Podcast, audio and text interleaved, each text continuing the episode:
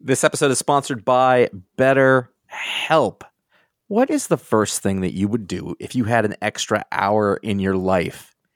Well, the first thing I just thought was, I'm going to need more than an hour to fit that stuff in. But the fact is, a lot of us spend our lives wishing that we had more time. I know that is for me. That's a big thing, uh, especially you get older. um, and the question, you know, time for what? What would you do? Would it actually make you feel better? What is it that you feel you're missing? In order you know that that would make it better um, and and one of the ways to sort of help figure out that out is is therapy it can help you find out what matters most to you so you can do more of it or focus on what it is that you're spending your time on that that maybe isn't giving you that that sort of fulfilling experience.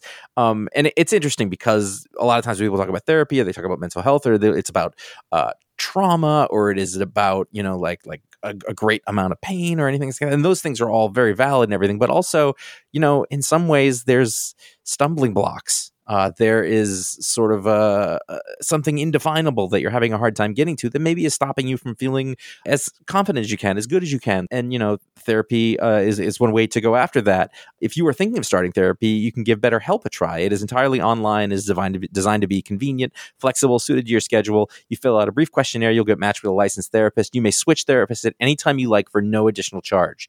Learn to make time for what makes you happy with BetterHelp. Visit betterhelp.com slash ifanboy today to get 10% off your first month. That is betterhelp, H-E-L-P dot com slash ifanboy. This episode is brought to you by Paramount Plus. Get in, loser! Mean Girls is now streaming on Paramount Plus. Join Cady Heron as she meets the plastics in Tina Fey's new twist on the modern classic. Get ready for more of the rumors, backstabbing, and jokes you loved from the original movie with some fetch surprises. Rated PG 13. Wear pink and head to ParamountPlus.com to try it free. This is iFanboy Pick of the Week, number 621, brought to you by Harry's. Get your free trial set. Go to harrys.com slash iFanboy right now. That's harrys.com slash iFanboy. And iFanboy listeners like you. Help, I have done it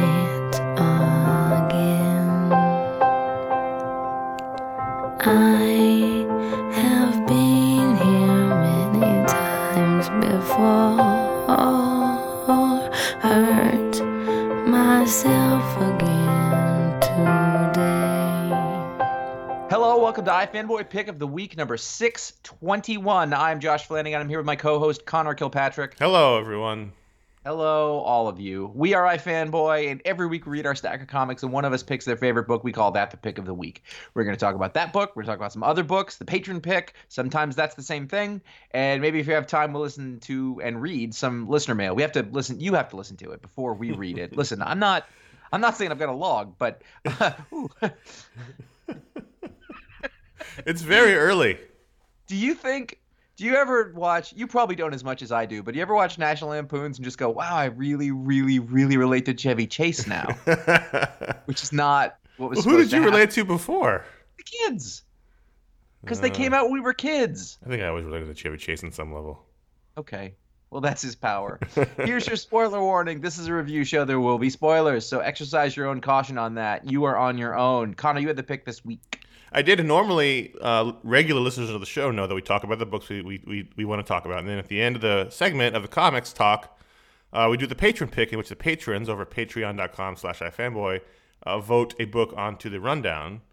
And this week, as has happened once and perhaps twice before, the patron pick was the same as the pick of the week, Invincible number 144. So thank you, patrons, for voting in another oversized book as the pick of the week. And actually... I do have to thank them because if not for their vote, this wouldn't have been the pick because I read Invincible in trade. So this is the first time I've ever re- read them in issues. Ever? E- ever. Never. Yeah, I guess that's right because we started on trades. I moved to issues. Huh. But I mean, it doesn't. I read them all at once, so it was it was like reading a trade. However, right. I mean, I read the I read six issues of Invincible leading up to this one, and then this was oversized. So thank you again, two weeks in a row, uh, an Invincible patron pick that was oversized.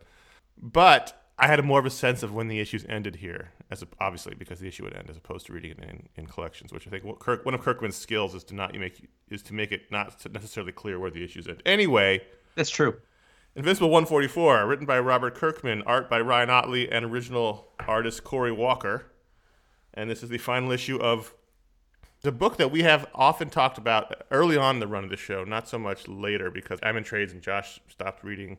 I only a few issues ago. I had actually only missed three issues. I think it's one of the most unheralded superhero books of the last 10 years. Well, yeah, there's there's a little something going on in Kirkman's other corner which tends to overshadow it. This is a book we've talked about the entire run uh, since the beginning. We, we we were early in on Invincible, and it was a book that in the beginning of the show we would often say is one of the, the books that you had to read uh, that no one was reading. It's a rarity. It's a book in which you have a superhero adventure in which characters grow and learn and change throughout the course of 144 issues. So how many? This has started what 10 years ago or so. More than that, I think. Where these I'm characters sure. are now, obviously, is way different than where they are in the beginning. Life happens to them; they react to that. They they grow older. Their needs and wants change as humans do- do, and it also includes a shared universe. You had, there was a bunch of other books like Brit and Global Guardians that tied into it. This was Kirkman creating the book that fans often say they want, which is a big superhero universe with consequences and stakes and characters who grow and change and learn. And this is the culmination of all of that. And it was really nice to have that. Even though I'm sad it's over because I really enjoy reading it every every time the trade comes out. To see where this all ended up, and it all ended up. I don't. I don't want to say in a nice bow, but it, it was. It came back around again, in the way that life is often cyclical. I really liked it. Obviously, To follow up, uh, it debuted. Number one was January of 2003, so that's 15 years. okay. So we were doing the website, but not the show yet. Yeah, that's right. But we hadn't started reading this in issues. I don't. I didn't. I didn't start there. Not long after, I was a big fan of some other. I really liked Kirkman's Battle Pope, yes. and then he was doing, I think, a little Marvel stuff by that point. But I came onto this a little bit later. I, I've been on issues for most of it. Yeah, you have. I think the thing that I was, it strikes me is that, um, you know, characters are allowed to grow and change and things like that. So, in that way, you know, we used to describe it as I- remember it was sort of a, a peer of Ultimate Spider-Man. Mm-hmm. In that it was an ongoing story about a young, you know, kid who became a superhero, and and and it was kind of a like a fun book at the time because if you remember, we were coming out of ever you know this was when comics were trying to be dark basically. And, and this wasn't like that. But it, like a it was it was visually not dark. It's always been sort of colorful and and not afraid to look like a Even when it's is dark and are super Yes. bloody, it still comes off like a, a cartoon. yeah in a exactly. good, in a really good way. and this is at a time when you know early 2000s to mid 2000s really they were they were not comics were not going for that. Um that when was when was when was new frontier let's was see around that time. yeah around this time and that was pretty out of place at the time and i, I remember like when when comics were really trying to be they were trying to be mature it wasn't like 1986 trying to be dark but it was definitely going in that way and they were trying to paint them and make them look realistic and Well, Marvel was- Marvel Knights had been really successful. yeah New Frontier was the year after, it was 2004, so it's the same Yeah. same same time. So if you think this was actually a- a sort of forward thinking, I guess, in its in its design, um, and it really stood out for that for me. And then also, you know, y- you had this character who was sort of interesting and fun and not un Dick Grayson like, let's say, for example. Oh, I, I think the fact that his name is Grayson is not a mistake. No, I, I don't think so either. But over time, it did get heavier, as our lives all do. If you want to think about how young Kirkman probably was when he started this, Let's let's not. I exactly, yeah, I- exactly. He would have been early twenties at most, I think, at this point, because he's younger than us. Anyway, but over time, like it got heavier, and sort of in parts of it, there's some really big moral questions that were going on. It really managed to toe a line of tone.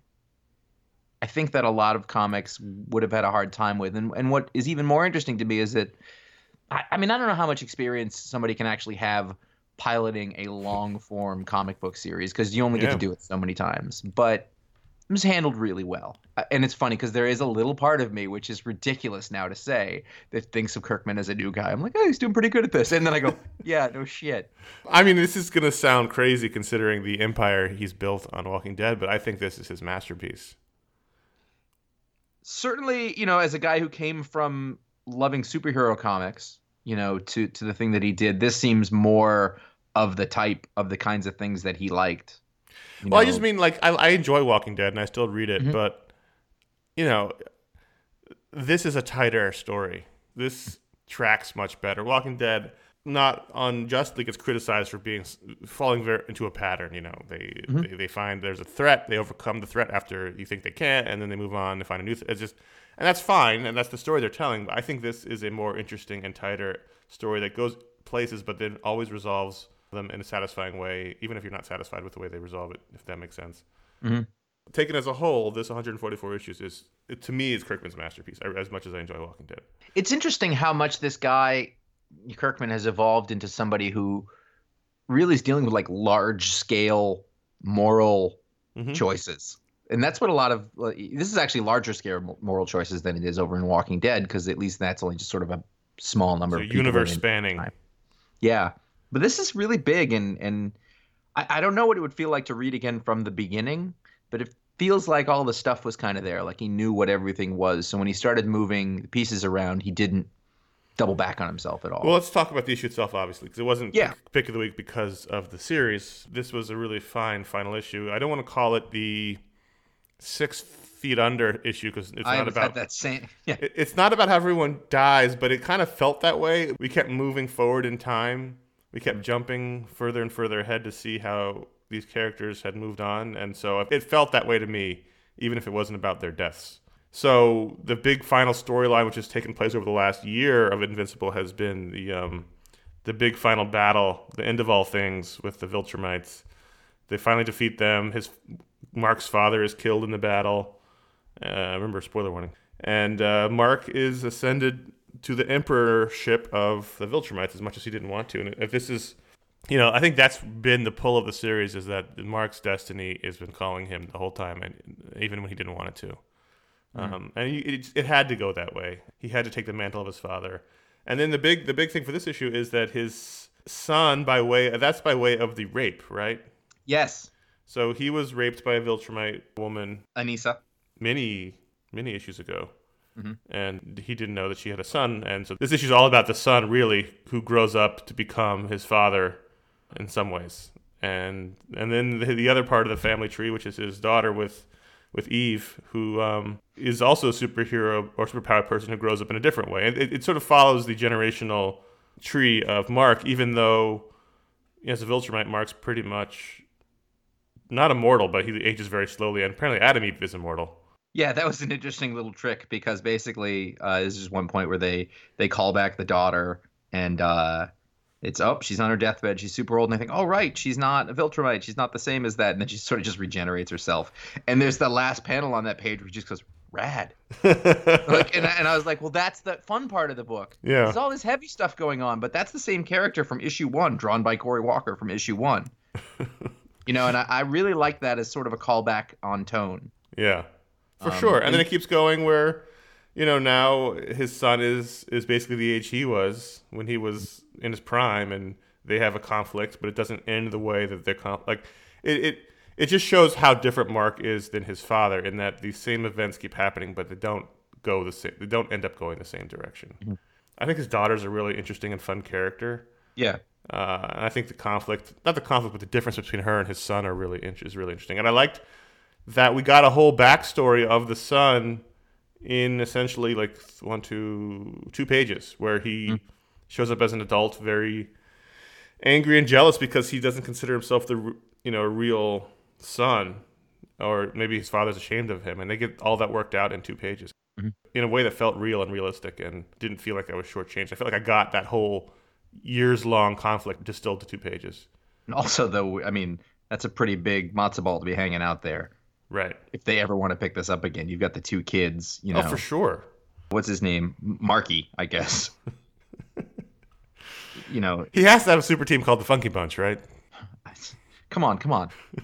So it ends really nicely. You know, Mark gets the nice moment. I mean, he's still the emperor of the Viltrumites. He's still dealing with a lot of stuff, but he, you know, his he's got his wife and his daughter, and, and everyone's happy. And uh, I really liked this issue a lot. I I mean, it also wasn't you know there was sadness. He and he and um, Allen Alien are basically Allen the alien. Allen the Alien are broken their friendship, and that was sad.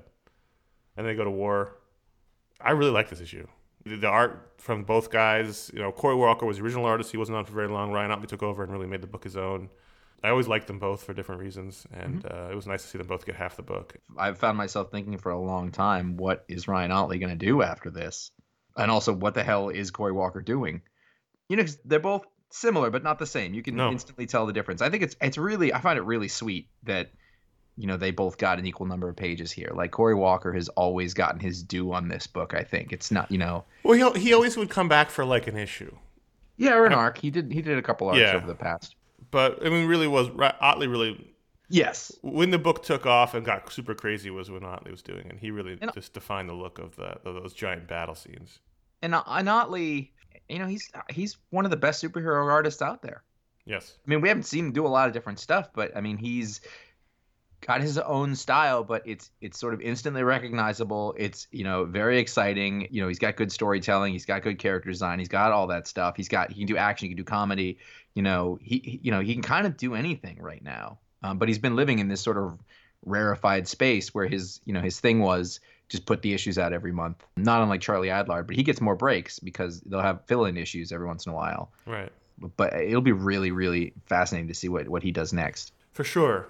And it's an end of an era. You know, this is there's a lot of there's a lot Yes.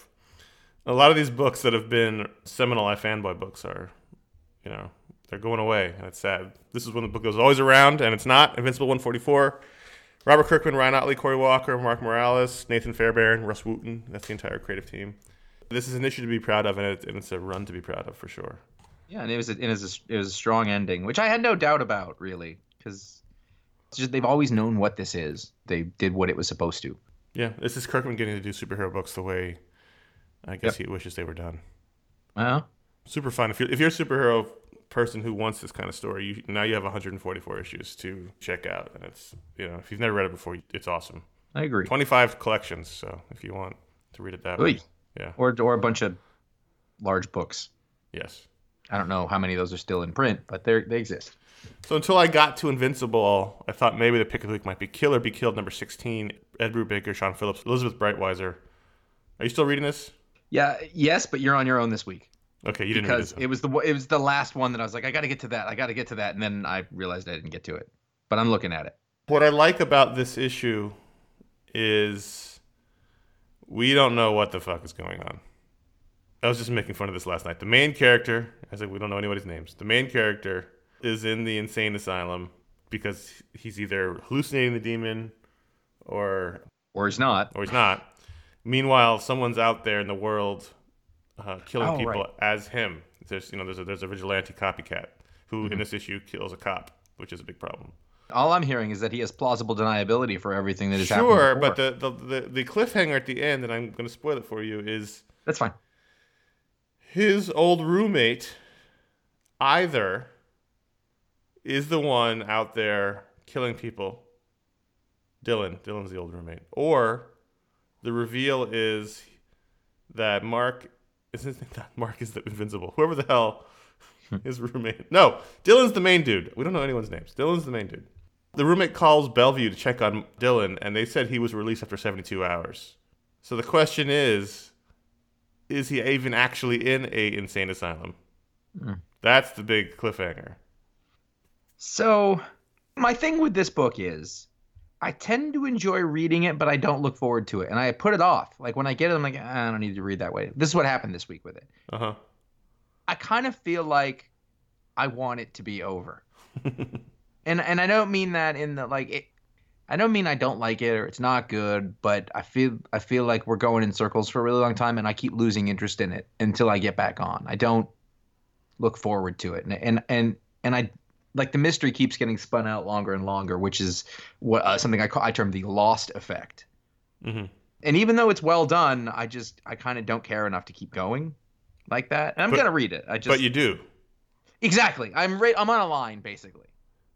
Like if you were to take this book away from me right now, I would probably be fine. But when I read it, I'm like, that's pretty good. Like because it is pretty good. It's done pretty well, you know, and I have to respect that. But I don't know. It's also it's it's the other thing is I find it really grim and hopeless, and everybody's sad in it, and you know, No, lots you, of people you getting can't shot. deal with that right now.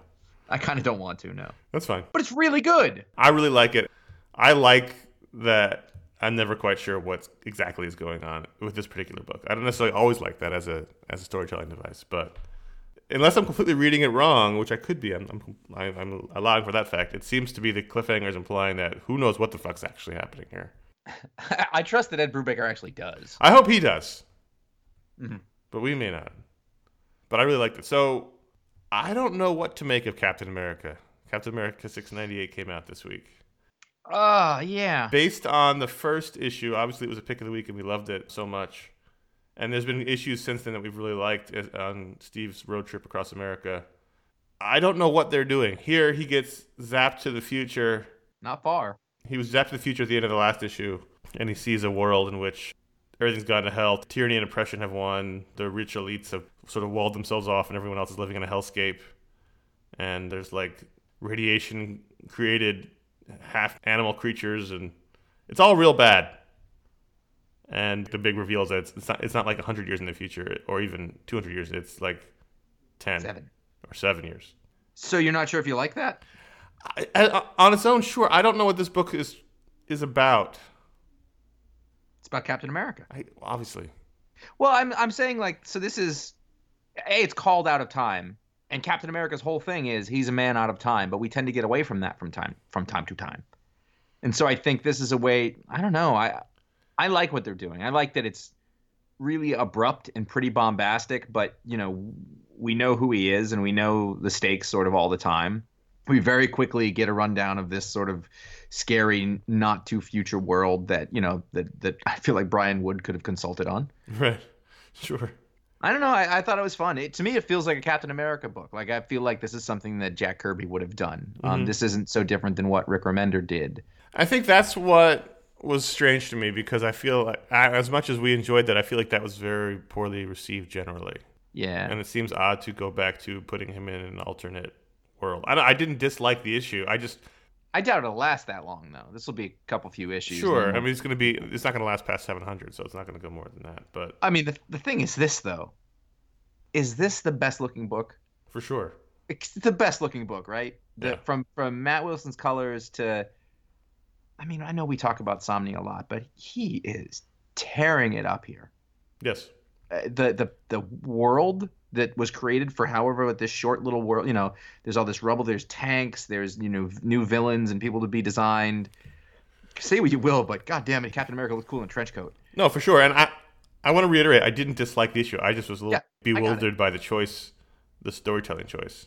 the shot there's a one panel shot of the throne room Yes. where the light's coming from above and there's this sort of twisted staircase and these huge you know guards and the villain who is in a shadow and it's just it's it's real good. It feels like captain america to me. That's that's you know it doesn't matter i think it doesn't matter what you put behind him he becomes captain america. I think maybe what you're talking about and i could see this is that we were sort of looking for this road trip around america and it didn't last very long. But maybe it, maybe it, it will. Maybe this is sort of exploring that but in a different light and then he'll be in nebraska when we come back. I like that no matter what age or year, the super rich will wear top hats, spats, cravats. I mean, just that's just a signifier. That's just I mean, come on. If I'm a super rich asshole, I'm also going to dress like the penguin. there is on one of the pages where they show them. It looks like he's from the side and he has like a Yes. pointy. hmm No, is that like a logo from something? It looks like the New Yorker. yes, it does. That's what I was looking for. Yeah. I like the idea that the, the super rich had frozen cap as like a totem. That's what they do, like hanging Han Solo on the wall. Oh, oh, oh. I mean, it was fun. I just was like, what? Like, what is this book doing? I did have a little bit of did I miss an issue, but I was like, no, part one. And I, I like when they do that. As long Mm-hmm. as I'm not lost going into it, I'm fine with that. Speaking of Lost, Oh no. I'm a little lost on slots. I really like slots, but I, I just I, I lose track a little bit of all the different relationships. Like it opens up with with the guy talking about his history with Stanley, Mhm. and I was like, who is this guy again? There's so many ex-wives and girlfriends, and they swapped, and Stanley slept with all of them, and whose daughter is the, the stripper, and like I just. I think I need to read this all in a go. I really like this a lot. This was great. There was a, a really fun Darwyn Cooke nod in here, but like I really, I think I need to read it all at once just to keep track of all the different myriad ways these people are related to each other. I it's funny because I wasn't lost on this one. I was like, okay, I know who these people are now. and I felt that I enjoyed it more because of that, Hmm. which is kind of interesting. Like so Stanley and and this other dude uh, were friends, and they had wives, and then Stanley slept with the one wife, and then they broke up, and then Stanley left, so this other dude took the other wife, and then they had the kid. It doesn't matter. I, I I think I don't know how to explain it, but I thought I understood as we were going. But I get the basis of the relationship. I like that we don't know. Like basically, Stanley comes in and he makes this guy who hates him, although he says he can't hate him, he doesn't trust him or whatever. He makes him a deal. He's going to throw this fight, and he's just super confident about everything all over the place. And I don't know where he's going to go. And this isn't like we were just talking about in the Brubaker book, where I don't know what's going to happen. Like I know something's going to happen, but I'm not sure what it's going to be because I don't know where this guy's coming from, and he's a wild card in Vegas, obviously. Who is? What is his name? What is the guy's name? uh, I don't know. I don't know his name. This is, this is a really fun recurring theme that the listeners might not love. The first page. Okay, Stanley's friend who he betrayed. And who is he talking to? He's talking to the daughter who is the- Okay. the, dancer, I see. and he's trying to steal her away from her mother's show. And that's his actual daughter. I don't think. I, I it might. I don't think so. Maybe, but I don't think so. But I know that he used to be with her mother. Okay, his stepdaughter. But what's confusing is that when you're trying to get all this straight, Stanley's actual son is named Lucy.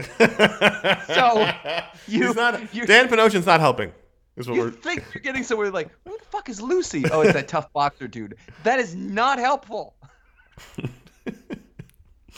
The main thing is this book is gorgeous, and I think it's going to read really well together. I think there's, is it one more. I assume one more issue. Yes, one more. Six is the final. There's some great Dan Panosian working here. There's a big fight in the end where everybody wants to beat up on Stanley, but Lucy shows up and kicks their asses. I like. I this was great art wise. They need to not name that guy Lucy. I really appreciate Stanley's commitment to free tacos. I was about to bring up that we went back to the taco truck this time, and again, it's not just a background. Like we have to actively discuss tacos. he really likes those tacos, and I don't think it's just because they're free. Although I think that helps. And the, the tough part is, I read that and I go, I also want tacos, I'm gonna make tacos tonight. but they're not going to be free. Well, no, but they're not so expensive that I can't have another one. That's true. I just want to go to a taco truck, is what I'm saying after reading this. I'll have carnitas for days. It's gonna be all good. Doctor Strange 385. Yeah, this wraps up the Sorcerer Supreme as Loki story. I think this was a patron pick to start the arc. Yes, yes, it was. Donny Cates' first arc with the uh, fantastic Gabriel Hernandez Walta and, and Jordie Bellaire on uh, art and color. This whole arc was just a delight. Yes, it was. This was terrific. It had no right to be that because the Sentry and the Void were the, were the centerpiece of it.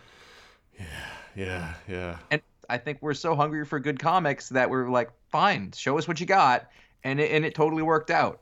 Also, there was a panel in here where the Sentry gets mad at Doctor Strange, and he kind of pouts at him. He's just leave me alone, and and then the next panel is he is a boom, and then he's flown away. I really liked that, just as a storytelling element.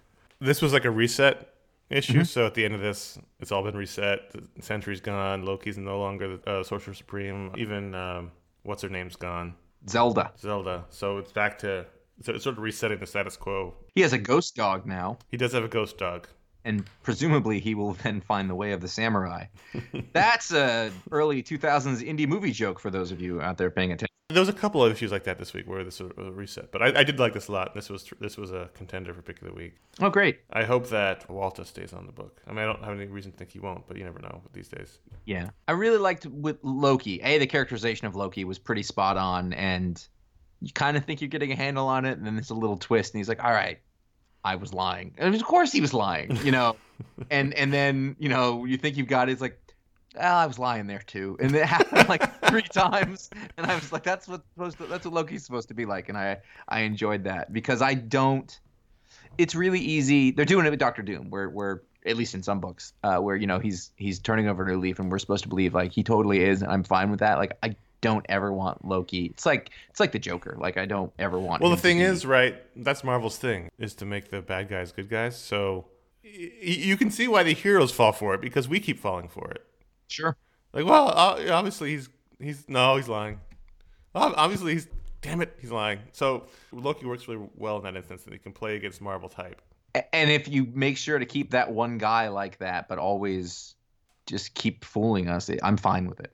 It's a good move. And also, I- amongst the reset is that most of the magic is back. Not all of it, but uh, Loki has restored much of the magic that was taken away in the Jason Aaron arc. Good. Yes, good. Let's. I mean, not not- Jason Aaron's story was great, and I really liked it. But this is like when Damian died, and you're like, all right, just get on with it now. Like reset it. I don't care. I don't need to explain how it came back. It doesn't invalidate what happened before they told that story. Let's let's let's not keep telling the leftovers of that story forever. Right. So go with that. This was a solid. we- We have more books to talk about, but this was Yes. this, this is a solid week of comics. Going well so far. You know what else is going well? What's that? My face. Hmm. My face is out of everything else. My face is going great. I credit that largely to Harry's. Well, you've been shaving again. I I have. You, you told me you shaved, and your wife was like, "Hmm, don't like it." Yeah. Well, I have to shave around the areas. I see. I keep the beard, which is I try my best to make it manly, but uh, you know, around like it, it- basically the stuff underneath, the stuff around that get, that doesn't grow in fully, it needs to be excised regularly, and so that is what I use it for. I would say, I would say this is not scientific, but I, I think my incidence of uh, of razor bumps and things like that are way down, For sure. partially Yes. because I, you know, the Harry's stuff is actually affordable enough that I don't try to use it forever.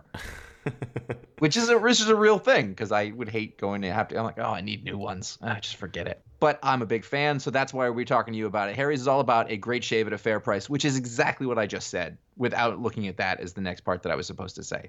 Which is why over three million guys have switched to Harry's. Jeff and Andy were two ordinary guys who were fed up with getting charged an arm and a leg for razor blades, so they started Harry's to fix shaving. Harry stripped out the unnecessary features like vibrating handles, which we've talked about, or heated handles, or heated blades, or any. Heated handles. I don't want current going through the thing with the very sharp thing. No. Okay, they started Harry's to fix shaving, and uh, they're cutting out a lot of the costs that were unnecessary that were making the razor blades that we were buying so expensive, and delivering a really good product to customers. A good shave comes down to good blades because Harry's owns the factory, which is in Germany. They're able to deliver amazing quality blades for just two dollars a blade, compared to four dollars or more that you will pay at a drugstore, or I believe the market price in San Francisco is uh, seventy-eight dollars. I might might want to check because I had to buy some once there. I was like, oh my god! and then you got to pay fifteen cents for a bag. All the products are backed by a one hundred percent quality guarantee. Harry's is so confident that you're going to love their blades. They'll give you their trial shave set for free when you sign up at harrys.com slash ifanboy and you just pay for shipping.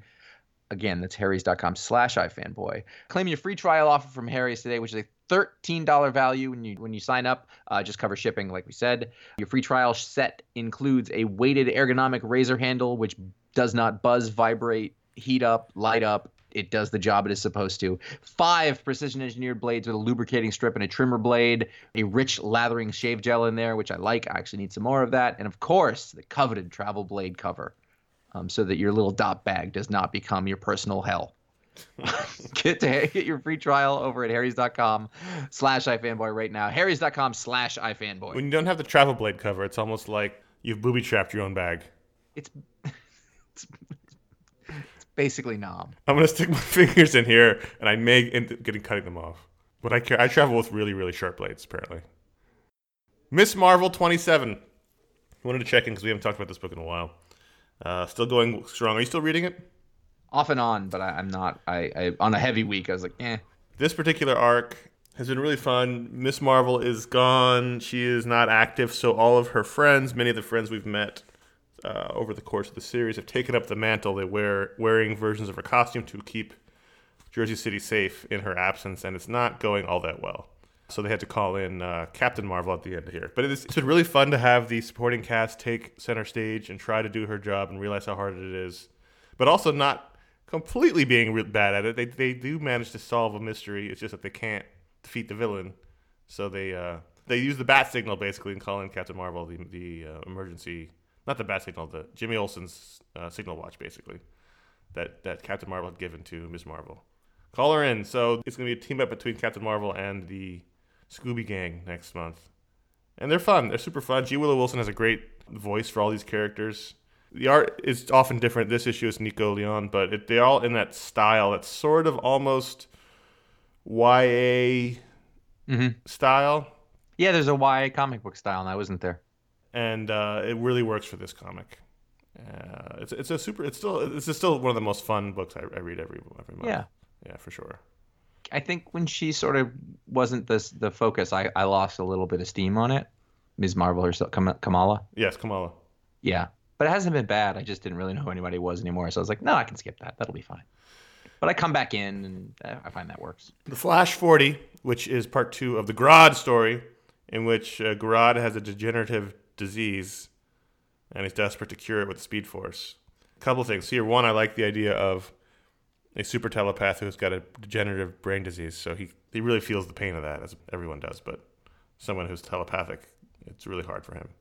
Two, the art was terrific. And three, this issue ended very similarly to Hal Jordan, the Green Lantern Corps this week, in which the mantle is handed off. In this issue of Flash, Barry loses his powers. They are sucked out by Grodd, so he's he turns to Wally and says, "You're Flash now." Huh. And uh, you didn't read this, did you? I did. No, I did, and I thought that's I thought that's significant. I don't choose to believe that we've got Barry permanently out no, now. for sure not. For sure. I don't think they should, but it makes room for Wally, and and you can shuffle things around for a little bit. I really I liked the like I know about Grodd, but I actually haven't read a lot of stories with him. hmm I like that he's such a grave threat, but also he's a giant monkey. like I like that that sort of mixing of ridiculous and heavy. There's a bit where where Barry basically was like, "You you don't you can't handle Grodd. You need to go." Well, if you think about it, for I mean, you take away the telepathic, super intellect powers. I mean, he's a gorilla.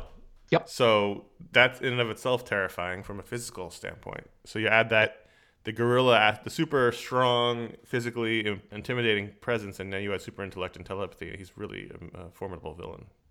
Yeah, but he's also ridiculous. Sure. And I like those. I like the, the combination of those two things, and, and I like when it gets written that way.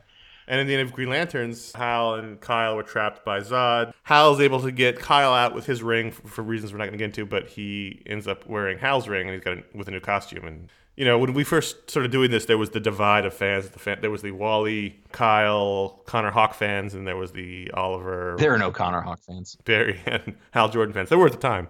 In this month, they sort of handed off the mantles back to the younger guys for a minute. So we'll see how that goes. Wally West is back.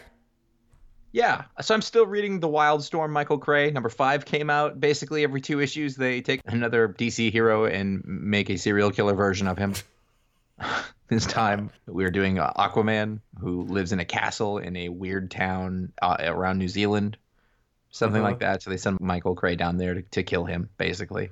You know, and the, the townspeople make offerings of their virgins to the sea and then you know like the creepy scary aquaman guy shows up with all his sharks and they eat it and makes him happy and then they let the fishermen have a catch or fish so that they have food How do you feel about this, considering that we didn't like it when they did it in the DC horror book? Made all the heroes like these awful villains. it's it's um You're allowed to like this one. I, I it's not a i mean i assume that it's a it's a question of how it's done hmm like you know in the in the dc like some of that was was a little i was almost a little more i was going to say more twisted but that's not it but this is sort of a, a warren ellisian i mean obviously like it's a spun off from warren ellis's little world that he's building. Irreverence to it hmm you know? And you have a you have a character to latch onto in the form of this michael cray so there's a consistency there and he's got his story that's ongoing you know and he's trying to solve a problem and none of this really matters. It's just sort of an interesting tonal experiment really.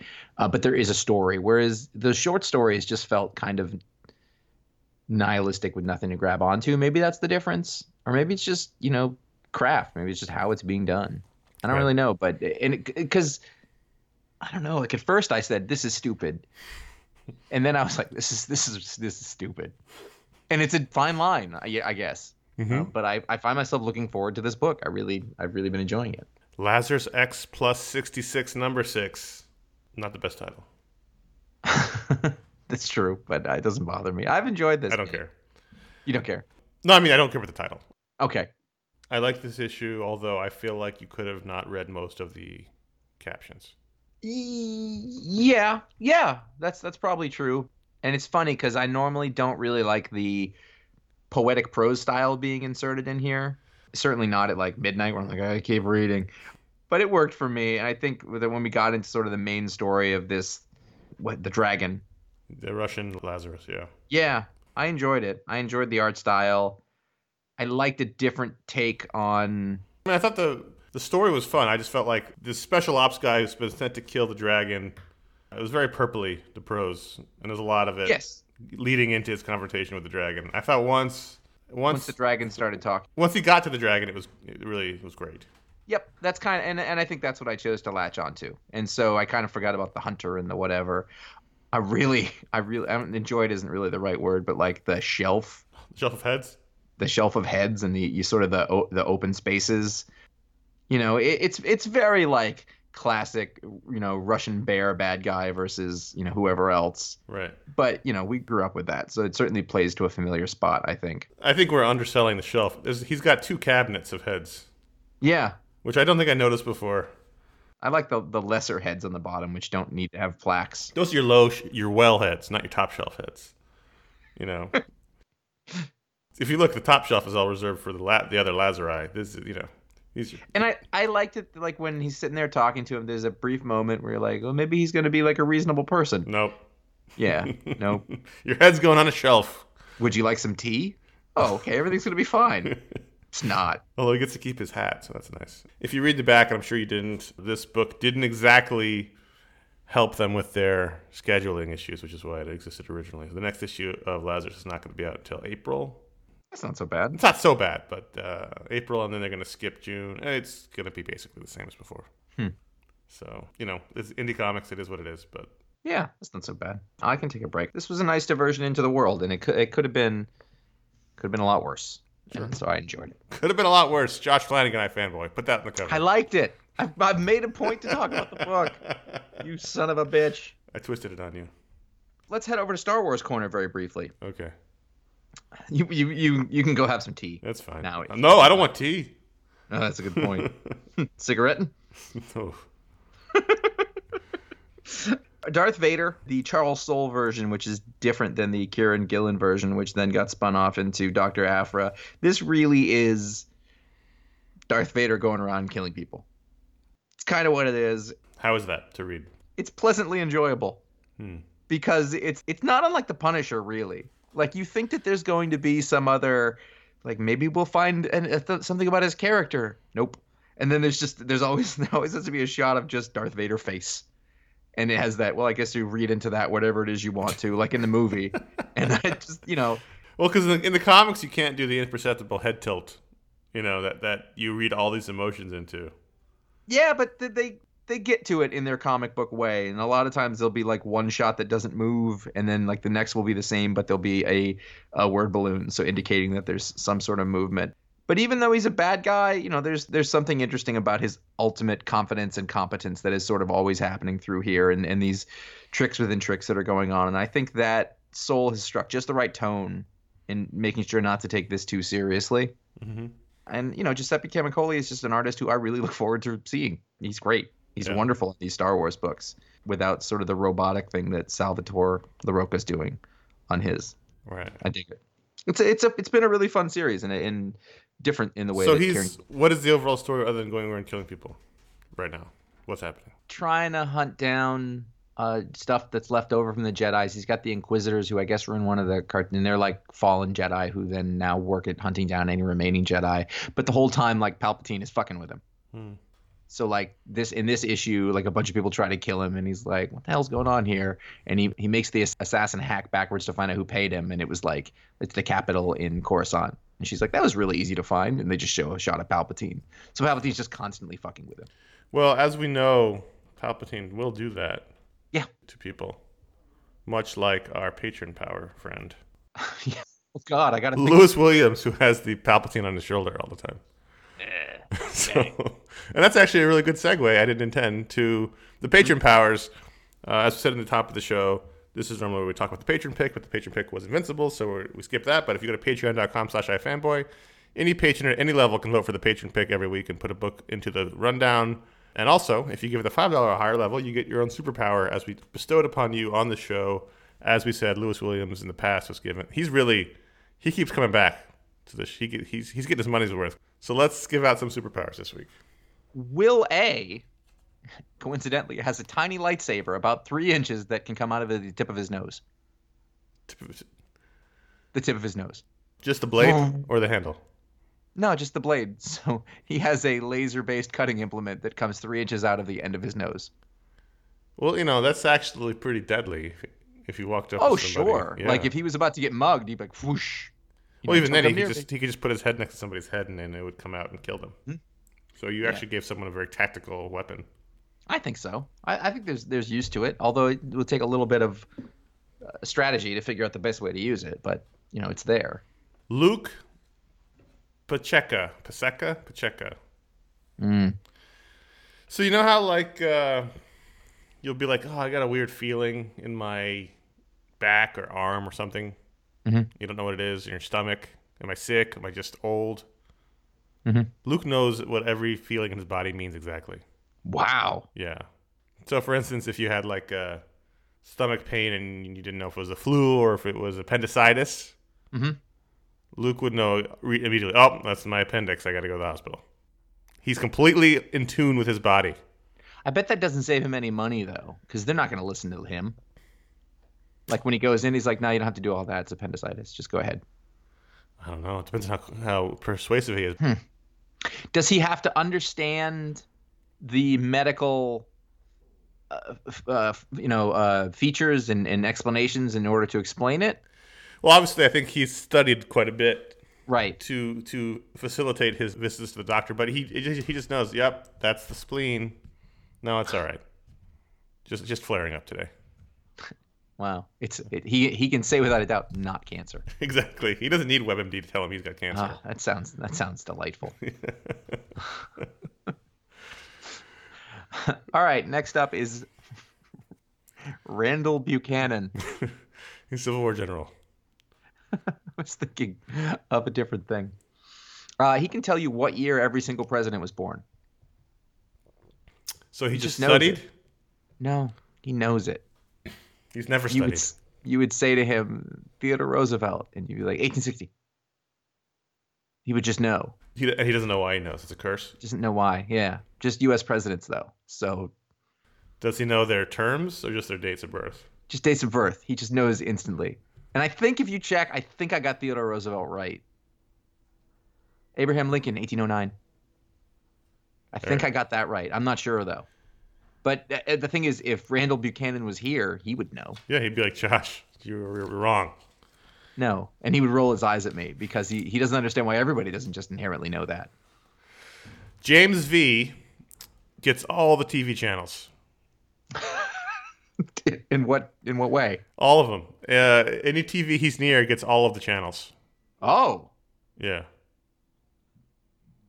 it's sort of a sort of a dying art though in a in a post channel world. Well, there's still a lot of channels out there, and he gets them.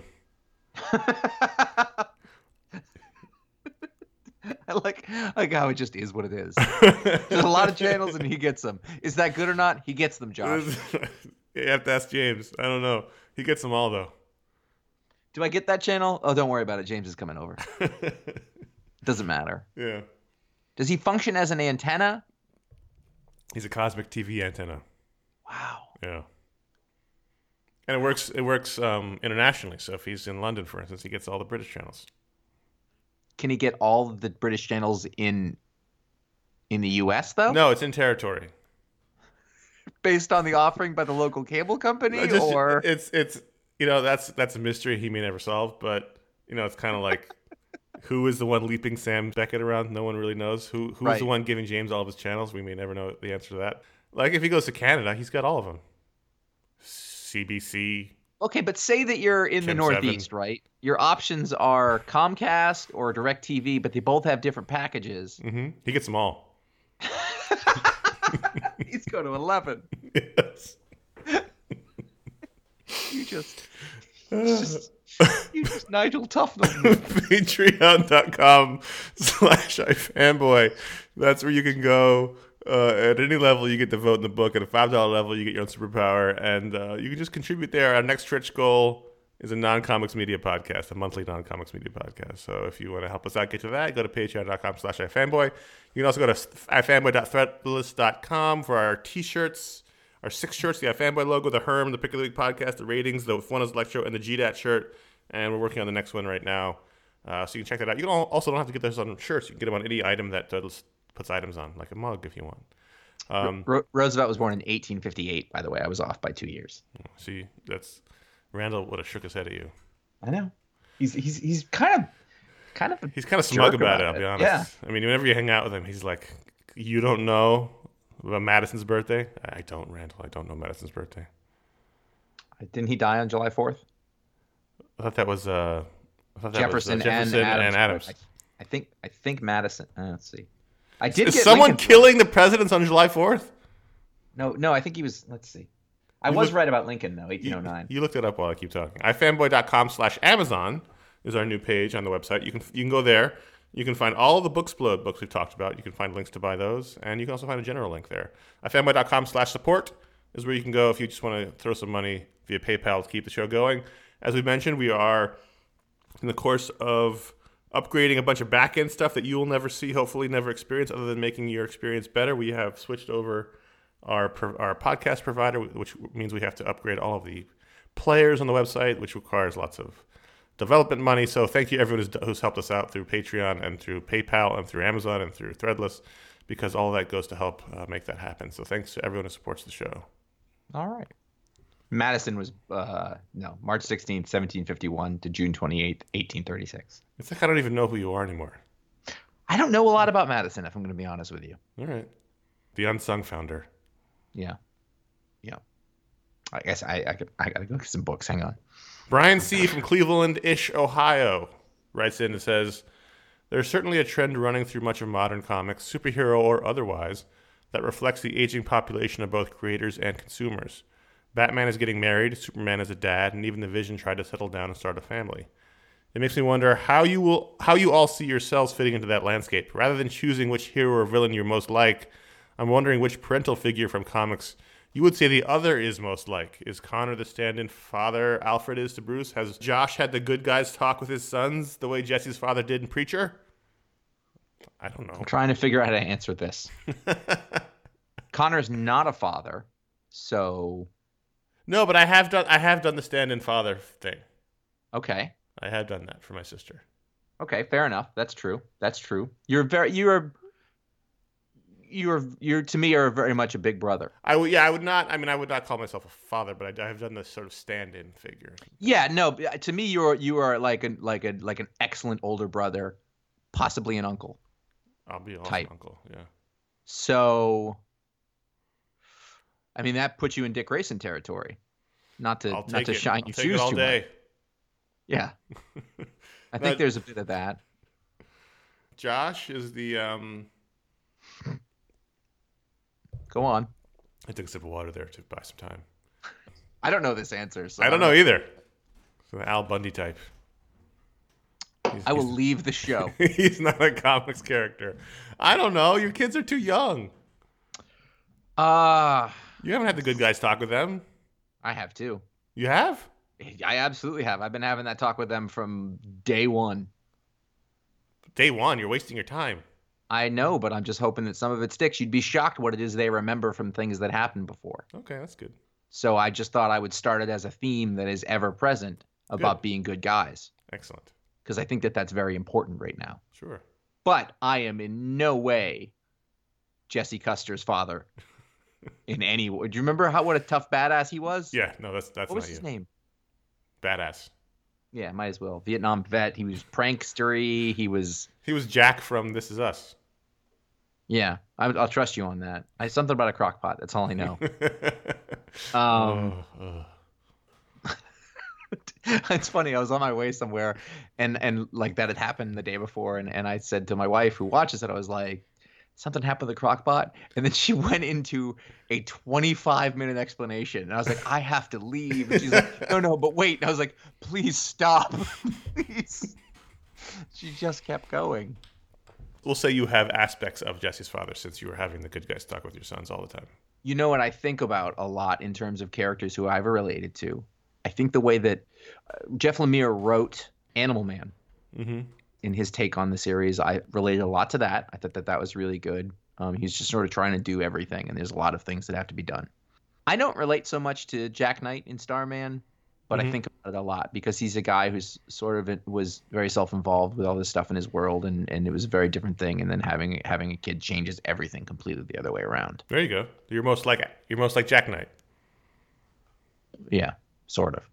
But he's on his own. Jack Knight mixed with Jesse's father from Preacher. Yeah, again, not not so much him. Well, Other than his ethos about good guys. that's what I mean. Yeah, I'll go with that. That's okay. You don't have to exactly be, in, uh, um, you know, the badass Vietnam vet, but you can also be the guy who wants his, his son to be good. Sure. John Custer. John Custer, yeah, John R. Custer. I feel like I feel like there's an R. You can put an R in anyone's name that sounds better. It does. Why don't you? Conor R. Kilpatrick. That's not right. No, that doesn't work. Adam from Indiana says you guys have pointed out how Marvel Studios films sometimes affect the comics in terms of things like character likeness, costumes, or tone. Even so, the comics and films clearly exist in separate continuities, and neither is treated as canon that the other has to follow. The opposite is true for Marvel's Star Wars comics. Do you think it would be better if Star Wars comics could tell their own stories outside of the confines of the film canon? What if the entire comic line was considered part of Star Wars Legends? For each of you, would it? I, I got annoyed when he wrote Star Wars Legends. It's not his fault just at the concept of it. Uh, for each of you, would it make reading Star Wars comics less enjoyable? I guess this is just for me. Or you might enjoy it more if the comics and films were officially separate. It's a good question. Uh, Do you, do you defer? I would read them. I read and I really enjoyed Brian Wood's Star Wars series from Dark Horse. So you Yeah, if they weren't, if they weren't officially in canon, I would probably read them. Yes. really? Yeah.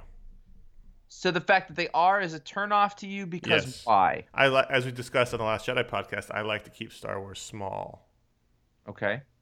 Now, previously, before this Star Wars Legends nonsense, there was a large extended universe which you were somewhat familiar with, which is the same thing. It's just basically they replaced all that so that the movies could do whatever because that stuff was canon, but then they just washed it off, which again, totally fine.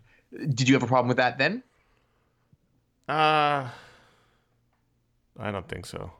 Star Wars is so sprawling at this point. It's almost like you gotta just you gotta just pick and choose Mhm. on what you're okay with.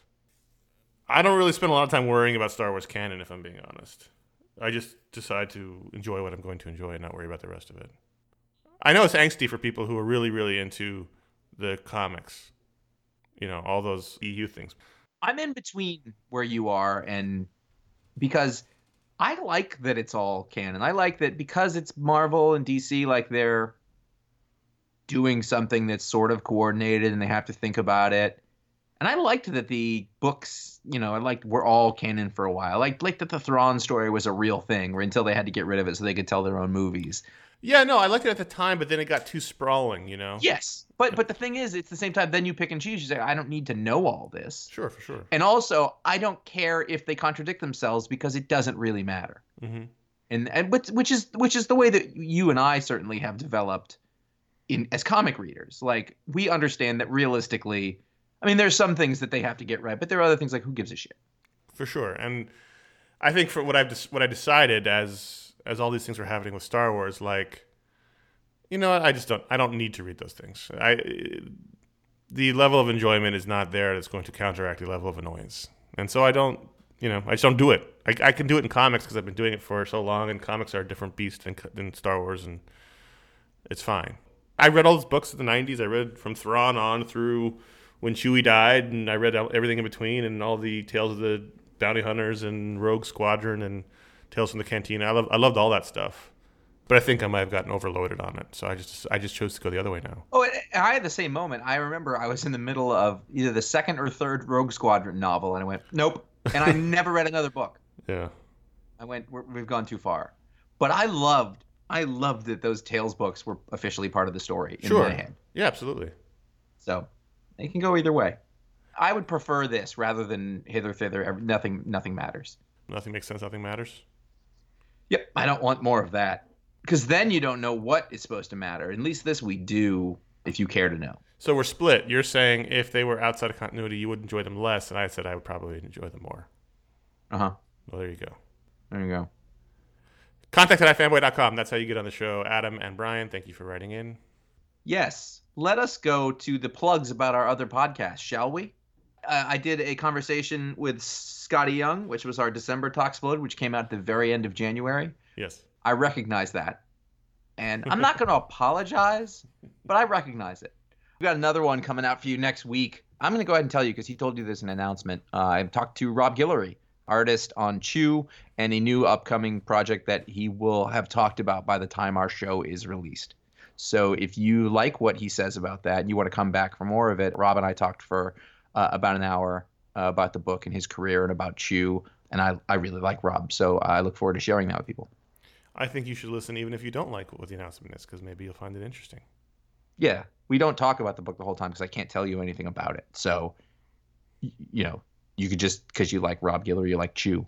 Right behind this show on the feed, you can find A, our Black Panther show, in which the Animated Brain Trust assembled to talk about a live action film. Well, although it's it's a superhero movie, so much of it is not live action.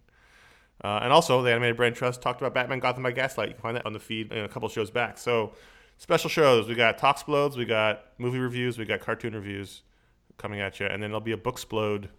February is that is this the month for Booksplode? No, we just no, I did a Talksplode. We have uh, Booksplode next month, March. Oh, that's right, March. Phew. All right, Yeah, no, you're good. you're throwing the schedule off, threw me off. I'm not apologizing. I've made that clear. I looked at the calendar and got real worried that we had two weeks to do a Booksplode. We got we did Iceman in January. That's We're right, gonna do that's another book in March. We'll let you guys know what it is when we know. Obviously, we don't even know when it is, so don't hold your breath. So, you can find all the shows uh, at ifanboy.com. So very obviously, head over to ifanboy.com to find all that stuff. You want to find out what the pick of the week is before the show comes out. Uh, you can like us on facebook.com slash ifanboy or at ifanboy on Twitter. You can also be a patron because we tell you about that stuff over there too uh, at patreon.com slash ifanboy. I'm chewing my words up here. I'm sorry. Find out, uh, follow us individually at J Flanagan on Twitter and Instagram or at CS Kilpatrick on Instagram.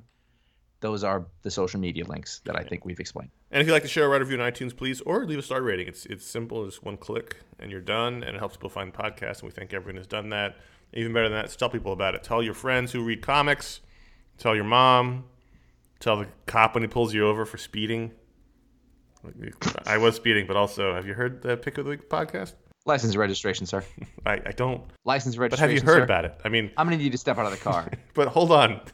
They talk about the ah. Click. So help, and then when you're in the prison, you can spread the, the spread the word around there too.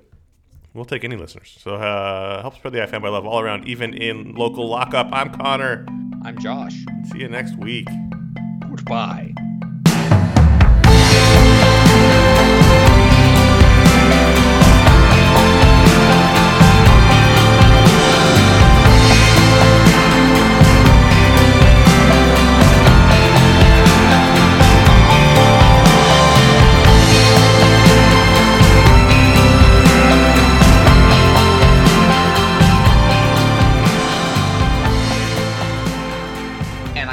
Listeners like you.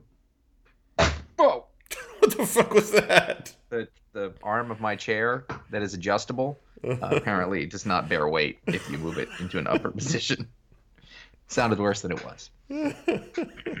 And then Josh fell over, hit his head, and I didn't know what to do.